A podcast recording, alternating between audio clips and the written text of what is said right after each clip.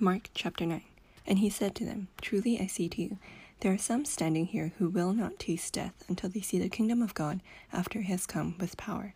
And after six days, Jesus took with him Peter and James and John and led them up a high mountain by themselves. And he was transfigured before them, and his clothes became radiant, intensely white, as no one on earth could bleach them. And there appeared to them Elijah and Moses, and they were talking with Jesus. And Peter said to Jesus, Rabbi, is it good that we are here? Let us make three tents, one for you, and one for Moses, and one for Elijah. For he did not know what to say, for they were terrified. And a cloud overshadowed them, and a voice came out of the cloud This is my beloved Son, listen to him. And suddenly, looking around, they no longer saw anyone with them, but Jesus only. And as they were coming down the mountain, he charged them to tell no one what they had seen until the Son of Man had risen from the dead. So they kept the matter to themselves, questioning what this rising from the dead might mean. And they asked him, Why do the scribes say that first Elijah must come? And he said to them, Elijah does not come first to restore all things. And how is it written of the Son of Man that he should suffer many things and be treated with contempt? But I tell you that Elijah has come, and they did to him whatever they pleased, as it was written of him. And when they came down to the disciples, they saw a great crowd around them, and scribes arguing with them.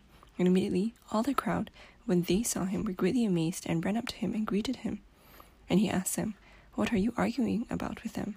And someone from the crowd answered him, Teacher, I brought my son to you, for he has a spirit that makes him mute, and whenever it seizes him, it throws him down, and he foams and grinds his teeth and becomes rigid. So I asked your disciples to cast it out, and they were not able. And he answered them, O faithless generation, how long am I to be with you? How long am I to bear with you? Bring him to me. And they brought the boy to him. And when the spirit saw him, immediately it convulsed the boy, and he fell on the ground and rolled about, foaming at the mouth. And Jesus asked his father, How long has this been happening to him? And he said, From childhood. And it has often cast him into fire and into water to destroy him. But if you can do anything, have compassion on us and help us. And Jesus said to him, If you can, all things are possible for one who believes. Immediately the father of the child cried out and said, I believe, help my unbelief. And when Jesus saw the crowd came running together, he rebuked the unclean spirit, saying to it, You mute and deaf spirit, I command you, come out of him and never enter him again. And after crying out and convulsing him terribly, it came out, and the boy was like a corpse, so that most of them said, He is dead. But Jesus took him by the hand and lifted him up, and he arose. And when he entered the house, his disciples asked him privately, Why could we not cast it out? And he said to them, This kind cannot be driven out by anything but prayer.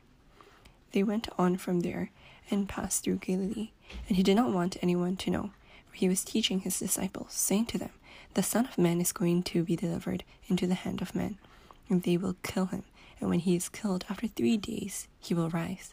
But they did not understand the saying, and were afraid to ask him. And they came into Capernaum, and when he was in the house, he asked them, What were you discussing on the way? But they kept silent, for on the way they had argued with one another who was the greatest.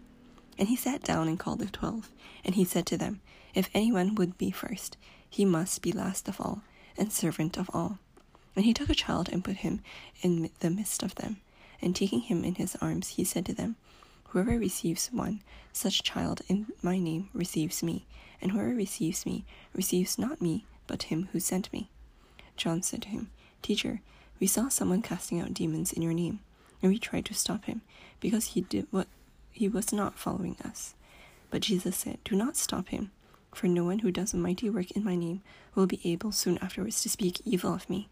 For the one who is not against us is for us.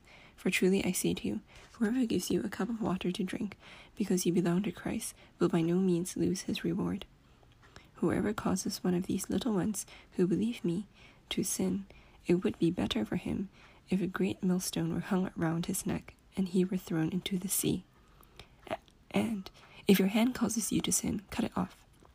It is better for you to enter a life crippled than with two hands to go to hell, to the unquenchable fire. And if your foot causes you to sin, cut it off. It is better for you to enter life lame than with two feet to be thrown into hell. And if your eye causes you to sin, tear it out.